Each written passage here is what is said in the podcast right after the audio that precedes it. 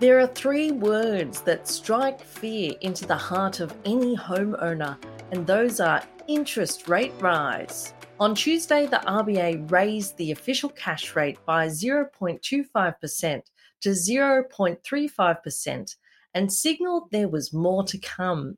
This was swiftly passed on to homeowners, with several banks raising their interest rates on the same day. But should you be worried? Well, it depends on who you are. Here to talk about what the rate rise means for homeowners are Joey Moloney and Alex Ballantyne, both senior associates in the Economic Policy Program. Welcome, guys. Thanks, Kat. Thanks, Kat. Good to be here. So, Alex, why did the RBA raise the official cash rate? So, the RBA has a dual mandate that's for low and stable inflation and full employment. Now, we've talked about unemployment before in the podcast. It's currently at 4%, the lowest in nearly 50 years. But inflation is the real kicker. So, the consumer price index, a measure of inflation, has been high. It's running at uh, 5.1% at the moment, or a underlying measure that's more stable over time is at 3.7%. Now that's in comparison to the Reserve Bank's target of 2 to 3%.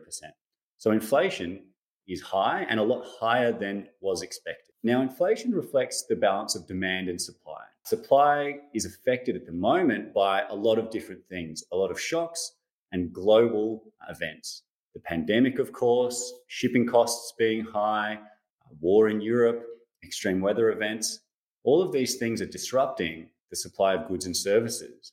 And when there's fewer goods and services available for people to buy, but demand is still strong, then prices rise.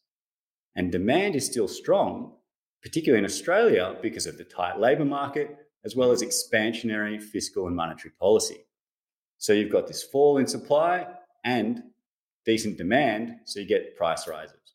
Monetary policy mostly affects the demand side of the economy. Responding to supply shocks is hard because the RBA doesn't um, directly affect the supply of goods and services. Iceberg lettuces are five bucks at the moment. There's no stash of them sitting in the vault at the RBA.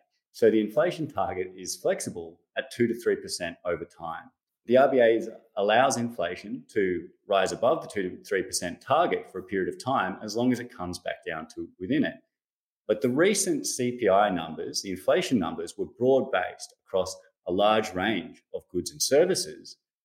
And the RBA's liaison program, going out and talking to firms, suggests that wage growth is coming and that firms are giving their workers wage rises at the moment. So, with a tight labour market, high inflation, and wage growth on the way, the emergency interest rate settings of the pandemic look a little bit different, and the RBA is moving to try to cool the economy. I think the real question you should ask here, Alex, is does the RBA have a stash of toilet paper? Well, that's a, that's a closely guarded secret. So, back to the question at hand. I mean, Joey, what do these rate rises mean for people paying off their homes? I mean, I'm a homeowner. I think the rate rise is a bit scary. What does it mean for me and for other people? The short answer is it really depends on when you bought. So, most homeowners or most people with a mortgage right now bought that before the pandemic when interest rates were higher. When interest rates fell during the pandemic, those emergency rates, a lot of these homeowners maintain the same repayment levels, which basically means that they increase their savings. So the typical mortgage now is about nearly two years ahead on their mortgage. Now that's up from 10 months at the start of the pandemic. So for these households, interest rate rises effectively mean a reversion to where they were before the pandemic, which means a reduction in savings, but not necessarily a reduction in their spending. So their day to day standard of living could be relatively unaffected. Now, interest rates would have to rise by about four percentage points, which is more than most people are predicting, for interest payments as a share of income to return to their peak of about 8% prior to the global financial crisis. But the story is different for people who borrowed more recently and have only ever made repayments at the record low pandemic interest rates. That's enough to strike fear into my heart because I bought a house last year and I've been wondering what this interest rate rise means for me specifically, having bought last year. I mean, what happens to these recent borrowers when the interest rate rises? The short answer is that they are vulnerable.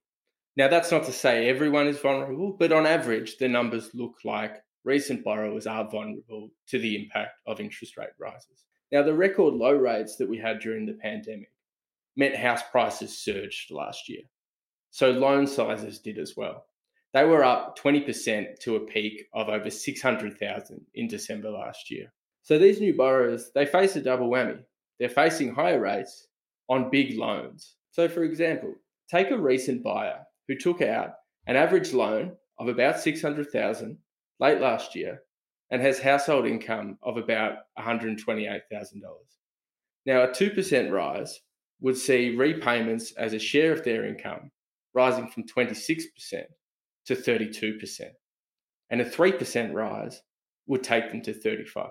Now, the typical benchmark for housing stress is 30% of income. So, for a lot of these households, even a relatively minor unexpected fall in income or increase in other expenses could lead to them missing a mortgage repayment. Or even if that's not the case, they're still going to be squeezed. Now, the above example I used was a debt to income ratio was 4.7. So that means that they've borrowed 4.7 times their income. But the RBA recently noted in their financial stability review that a quarter of recent home buyers have a debt to income ratio above six. So you can see there is a tail end here who may be particularly vulnerable. Yeah, and that's always concerning is that housing stress. I mean, you think in your own household about ways you can cut back on spending, but there gets to a point where you can't not pay that particular bill or that gas bill or that body corporate fee, and that becomes really hard. How does this affect house prices? Because we saw them surge in the middle of the pandemic. What does it mean going forwards? Yeah, it's a great question. And so we did see them surge during the pandemic. And one of the strong drivers of that was the record low interest rates because that uh, increased access to credit or increased the amount that people could borrow. So, conversely, you would expect higher rates to lead to lower house prices. Now, that's what is being predicted by the Reserve Bank. So, their model shows that a 2% rise in rates should, on average, lead to about a 15% reduction in prices. Now, like the rate rises themselves, this means different things for different borrowers. If we think about the, the recent borrowers that I was talking about before, these are big new loans that have only just started being paid off, which means they haven't built up much equity. If higher rates lead to the value of the home falling, they could end up with negative equity. Now, more established borrowers, they'll have bigger equity buffers. So while the rate rises may not sp- uh, crimp their spending directly, like we discussed earlier, lower house prices may see them reduce their spending simply because they feel poorer. That's something economists refer to as a wealth effect. Yeah, I find that really interesting that idea of the wealth effect that even though you might be able to still afford those repayments on a mortgage that you start to think in terms of austerity measures in your own home. Alex, how will this make housing more affordable? So, uh, look, it depends. Lower house prices, obviously, houses are cheaper. So, in theory, it might be easier to buy. Uh, in practice, yes, it will be easier to amass a deposit for a given level of house prices.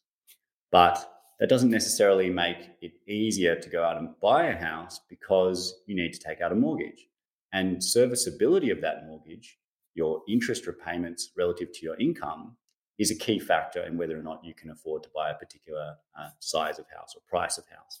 And so as interest rates go up, interest repayments go up. And as Joey was talking about, particularly relative to your income. So it actually might become harder for certain households. Although, if you already have uh, savings for a deposit, then you still might be able to get a foot in the door more easily. If you're saving for a deposit, again, it depends. Inflation makes it a bit harder to save because your cost of living has gone up. So you might not be able to save as much as you were uh, before. And at the moment, the return that you get on your savings sitting in the bank is still very low. and inflation's a lot higher. So your real return is quite low.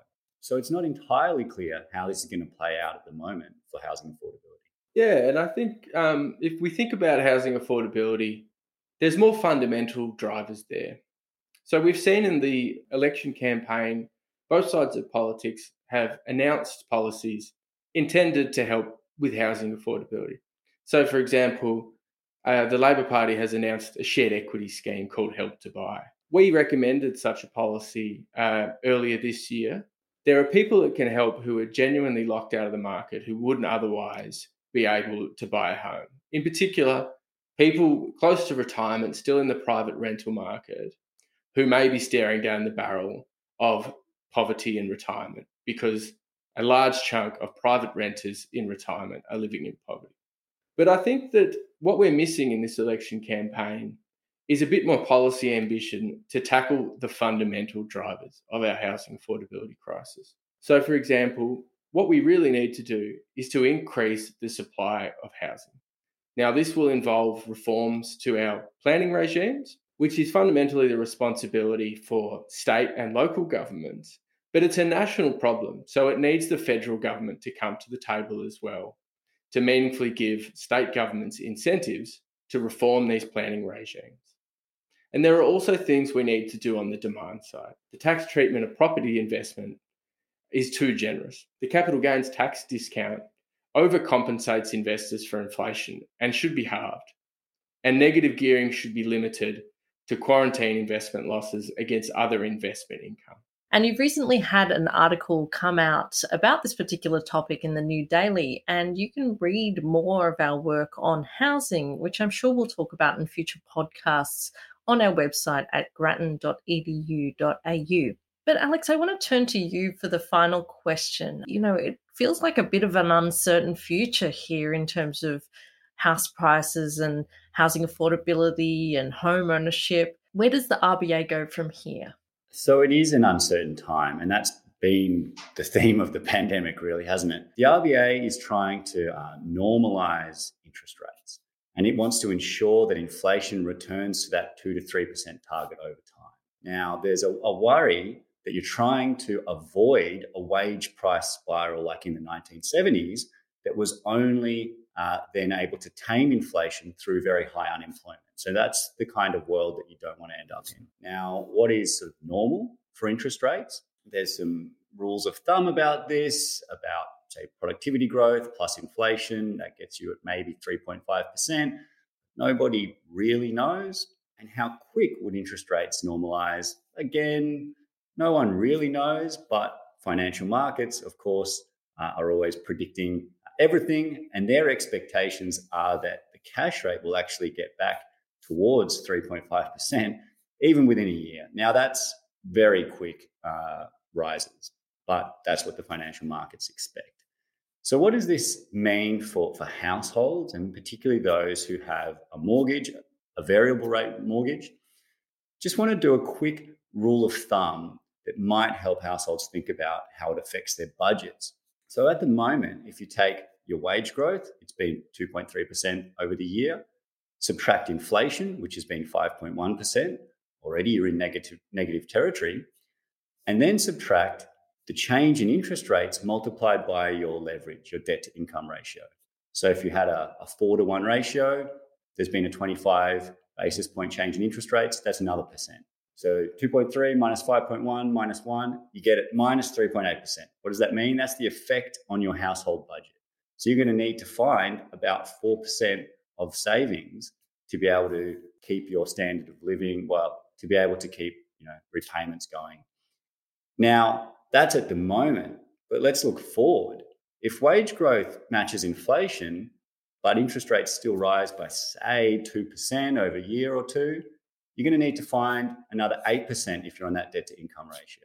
So households are really needing to uh, find extra uh, savings, well, or dig into their savings and find extra money to be able to sustain their current standard of living in the order of maybe 10% over the next year or two. And that's quite a big shock to household finances. Thank you, Joey and Alex, for taking us through what could be a very stressful time for many of us. If you'd like to talk more with us on social media, you can find us on Twitter at Grattan Inst and on all other social media channels at Grattan Institute. As always, please take care and thanks so much for listening.